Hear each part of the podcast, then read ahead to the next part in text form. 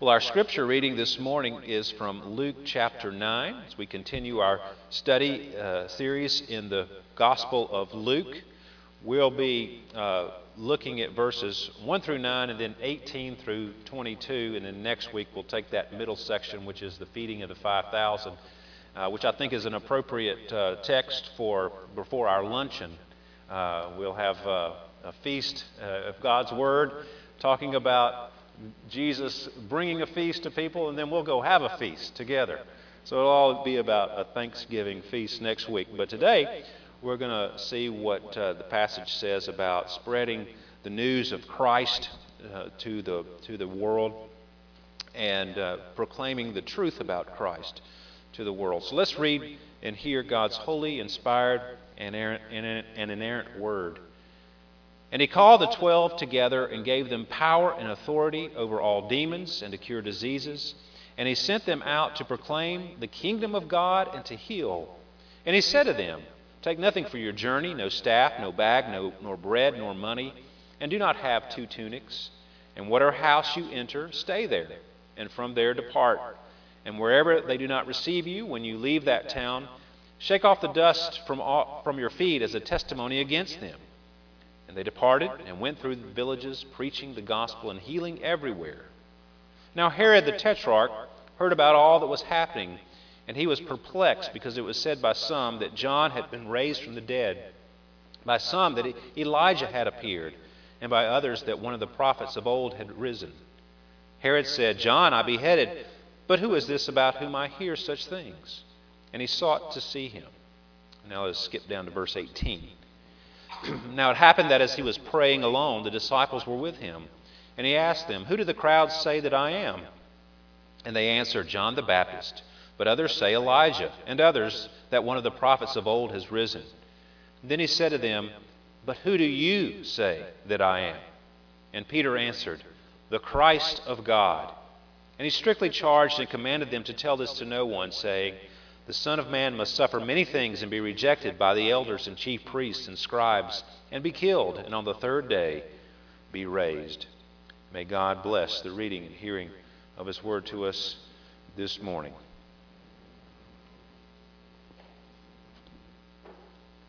Well, in verse twenty, Jesus asks His disciples a question that is of utmost importance for us all to consider and honestly answer today.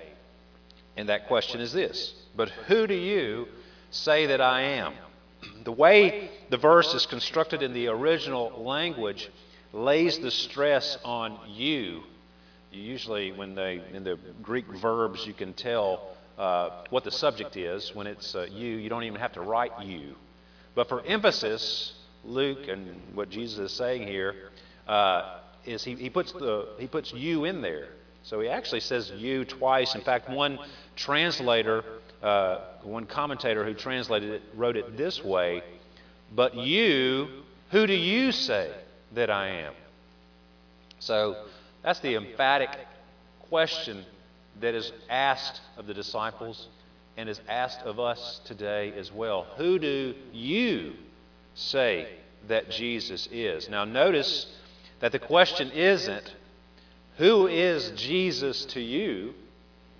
In our day of relativism, people construct for themselves religions that work for them. Uh, the question we're asking is, who is Jesus objectively, not subjectively? We're not creating our own truth here to suit our own desires. What we want to do is look at the evidence and truth about Jesus' life and His works and His teaching and the claims He made about Himself, to take an honest look at those matters and to ask ourselves, what conclusions should I, should you make about Jesus when we examine the evidence given to us in God's Word?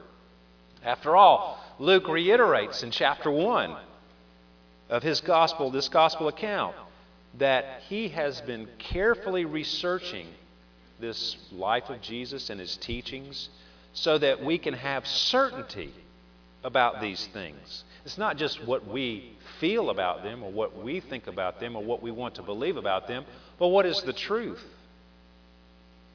Notice also that the question isn't, who do you think or believe Jesus is in your heart and mind? That's an important question, yes. But the question Jesus asks goes a step further. Who do you confess Jesus to be? Who do you say that I am, is what Jesus is. Who do you say that I am? What's your profession? Yes, we must have the correct belief and understanding about who Jesus is. That's step number one. But we can't stop there. What do we say to other people in reference to who Jesus is? What's our confession? Well, the disciples had been sent out with power, it tells us here, and authority, the authority of Christ over all demons and to cure diseases. There, verse one and two, he sent them out to proclaim the kingdom of God and to heal. They made a proclamation. They professed it. They confessed it before people. They, they, they did it publicly through the villages, proclaiming the good news about Jesus. A news report should be the facts of what is going on in the world. Much different than our news today, which is more full of opinion than anything else. But news, strictly speaking, is just the facts, what happened. So the disciples were sharing the news, the facts about Jesus and his kingdom. And they were demonstrating the nature of that kingdom as they did the same things that Jesus did. Healing the sick, casting out demons, victorious over evil. That's the kind of kingdom that Jesus is ushering in, one that reverses the curse that was placed on the, on the world because of sin, illness and death and evil, all being eradicated. See, the disciples had a story to tell, and they told it accurately so people could respond to it appropriately. That's why it's important for us to ask this question. Who do you say that Jesus is? Do you understand who Jesus is objectively? Accurately? And are you responding appropriately to that truth? Who do you say Jesus is? And are you responding to him appropriately? That's the question Jesus asked his disciples then, and it's the question that we must consider today. Now, just as in Jesus' day, there is much opinion and confusion, confusion concerning the person of Jesus. You'll see it. They've said it twice here. Verse eighteen, uh, when he asked, who do the crowds say that I am? Well, some say that you're John the Baptist, uh, ro- ro- risen from the dead. Others say that you're Elijah or one of the other prophets like Jeremiah.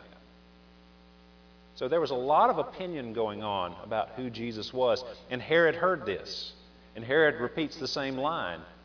Who is this? He heard that some people were saying, it's John raised from the dead. Some that Elijah had appeared. Others that one of the prophets had risen. That's verse eight, seven, and eight.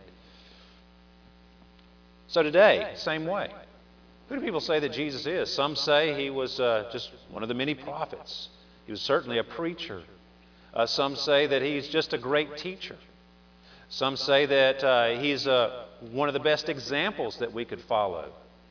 All these things have a a bit of truth to them, but they don't really capture who Jesus was. They shortchange him in those descriptions. So there was a lot of confusion going on, and Herod uh, encounters this confusion. We see him uh, kind of the embodiment of confusion and curiosity, kind of like people today. Maybe there's some people who are curious about Christ. You know, people tend to be in our day curious about spirituality, spiritual things, not necessarily Christianity, and Jesus is just one of the many options out there. Kind of like Herod, he's looking and he's heard a lot about Jesus and what's going on, especially once the disciples go out and they start doing the same things Jesus did. It's, it's multiplied times twelve. So they're going throughout all these villages and they're preaching and the, the word is spreading and people are being healed and demons are being cast out. And so Herod hears about all this. And he's wondering, he's perplexed. That word means he's at a loss. He has no answers. He doesn't know who Jesus is, and he's got a bit of a guilty conscience about John.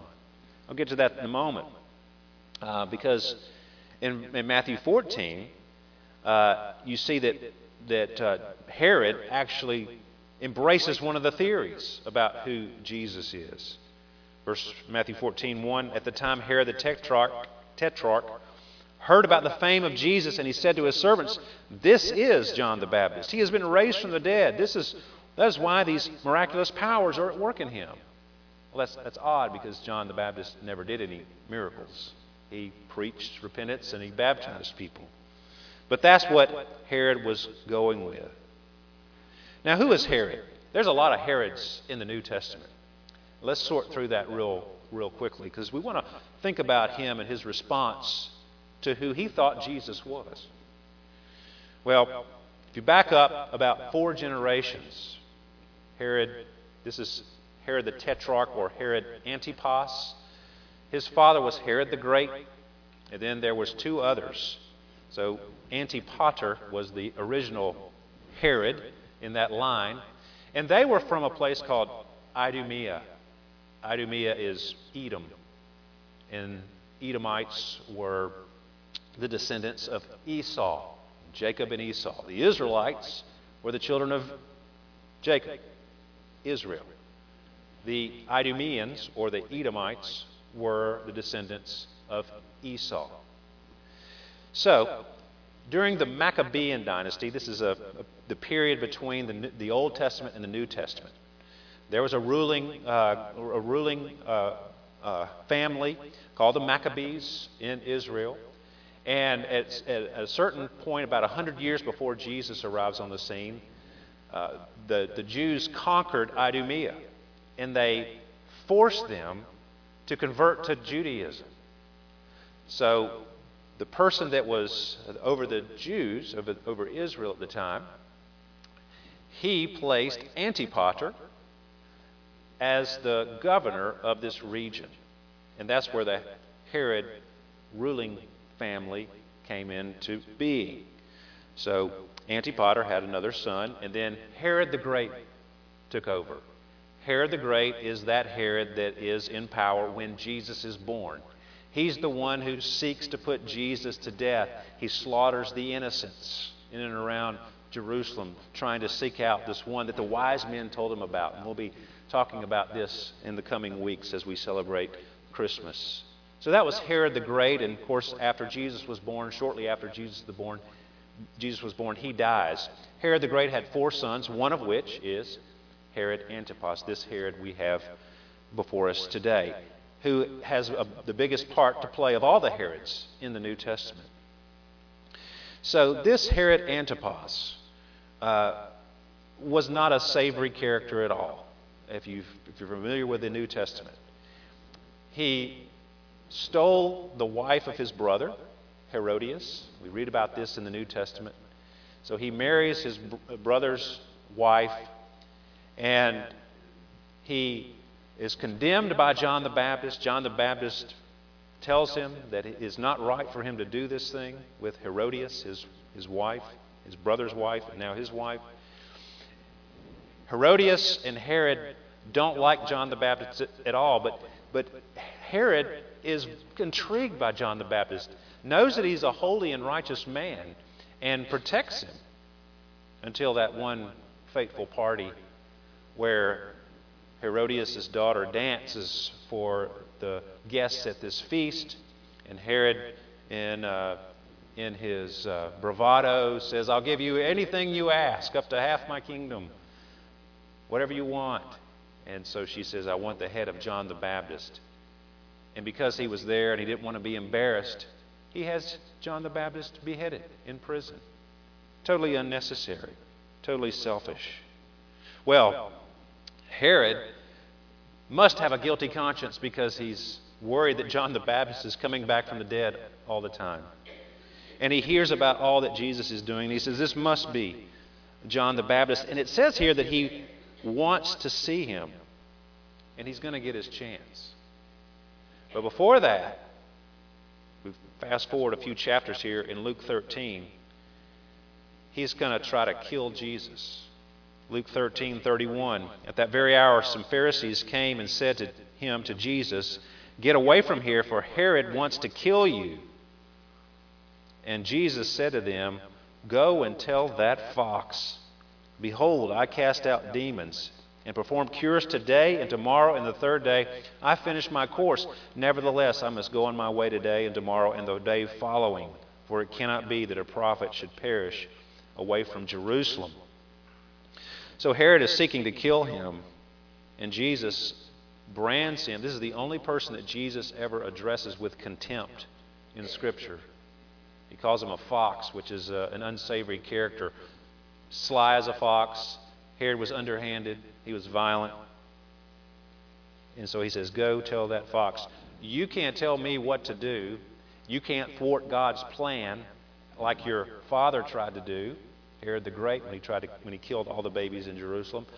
I've got to do what I'm come to do, and I'm going to do it. And I'm going to do it at Jerusalem. And I'm going to do it in the way that it is planned. And you don't have anything to say about it, Herod." And then, of course, he does get his opportunity uh, to meet Jesus. Luke twenty-three. Pilate has Jesus arrested, and of course, and he finds out that he belongs to Herod's jurisdiction, so he sends Jesus over to Herod, who happened to be in Jerusalem at the time. When Herod saw Jesus, he was very glad, for he had long desired to see him, because he had heard about him, and he was hoping to see some sign done by him. So he questioned him at some length, but he made no answer. The chief priests and the scribes stood by vehemently accusing him, and Herod with his soldiers treated him with contempt and mocked him. Then arraying him in splendid clothing, he sent him back to Pilate. And Herod and Pilate became friends with each other that very day, for before this they had been at enmity with each other.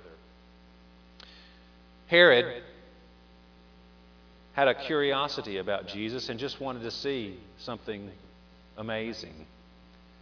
And Jesus did not answer him a word. When Jesus won't answer you, that's a bad place to be. And Herod was in a very, very bad place. And of course, Herod shows the evil of his heart when he treats Jesus with contempt and mocks him. See, Herod did not want anyone to challenge his kingdom, his little small kingdom. He was not very important. I mean, he was under the Romans. He didn't have a whole lot of real power. But he didn't want this challenge to his kingdom. That's why he seeks to kill Jesus. He knew that Jesus had done great things, but he did not rightly identify Jesus as the true king and submit to the true king. He didn't want a challenge to his own personal kingdom. And isn't that just like us today? We don't want someone else telling us what to do, how to live our lives. Some people today have a passing curiosity about Jesus, and they would love for Jesus to do something fantastic for them. I would love for Jesus to show me a sign, you know, help me out of a problem. We call call on him when we get in trouble. But to recognize who Jesus truly is and to submit and bow the knee, that's that's the answer to the question. Who do you say Jesus is? Peter got it right. Herod got it wrong. What does Peter say? Verse twenty, "Who do you say that I am?" And Peter answered, "The Christ of God." A very simple, straightforward answer. What does it mean, the Christ of God? The word Christ is uh, the Greek equivalent of the Hebrew term Messiah, the anointed one. That's what it literally means. Christ is the one anointed to come and be the Savior of His people. The disciples preached and Jesus preached. The kingdom of God is at hand. He was ushering in a new kingdom, a new regime. The, the world had been under the power of Satan because of sin entering the world and all the brokenness that comes to the earth because of the curse of sin, death, sickness, war. Everything that's that's wrong in our lives and in our history and in our world, Jesus came to change all that, to reverse the curse, The kingdom of God is coming in.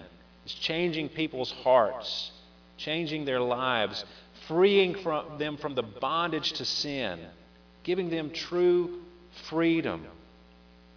And he does so, as he says, through his death, his life, death, and resurrection. He came and did something for us, and he's going to complete that process when he returns again. In a couple of, well, in a couple of weeks, we'll be singing Joy to the World. I'm sure if you've gone to Walmart, you probably already heard it over the loudspeakers, probably since September. But Joy to the World is actually not a Christmas song. It's a, it's a psalm. Uh, it's a translation of a psalm, or paraphrase of a psalm, Psalm ninety-two. But Isaac Watts, joy to the world, the Lord is come. Let earth receive her King. Let every heart prepare him room, and heaven and nature sing. Why will heaven and nature sing? Because no more let sins and sorrows grow, nor thorns infest the ground. He comes to make his blessings flow, far as the curse is found. He's coming to reverse the curse. He's coming to free us from all the problems that sin has caused in the world. He's going to usher in his kingdom in his fullness when he returns again. He is the Christ of God, the one that is chosen, the one that is anointed to do this great work. And he's returning again. We call this coming season Advent season. We celebrate, yes, the first coming, but the real purpose of Advent is to, to look forward to the second coming of Christ. He came the first time to deal with a sin problem, and he's coming next time to bring us all into the new heavens and new earth, to eradicate sin completely. It will no longer be present, nor any of the things that come from it, the problems that come from it. So is Jesus, who is Jesus? Is he the Christ? If he is, how should we respond to him? What would be the appropriate response? Is it just like Herod? Oh, we'd love for you to do something for us, Jesus. But don't, don't invade my space. Don't uh, ask too much of me. If Jesus is who he says he is, and, and what Peter confesses him to be, then we should bow the knee. We should humble ourselves before him. We should turn from our own sinful way, our own rebellion against him, and submit to him and worship him and serve him. It's really the only appropriate response to his majesty, the true king. So who do you say Jesus is? Hey, he was a great teacher, a prophet, sure. A preacher, he was a great example for sure. Some people don't even think he existed. That's a dangerous position to take. No, he's the Christ of God, the Messiah, the one who's come to set us free. May the Lord grant us grace to turn from our own way and to put our lives in his hands. And something we need to do every day. You know, even as believers, we tend to grab the reins and want to do things our own way. And maybe we even forget him sometimes. But this is a call to just remember on a daily basis who it is that is our Messiah, who it is that is the Christ, who it is that is the one who sets us free, who has, who holds the future, our future, in his hands. Come to Christ.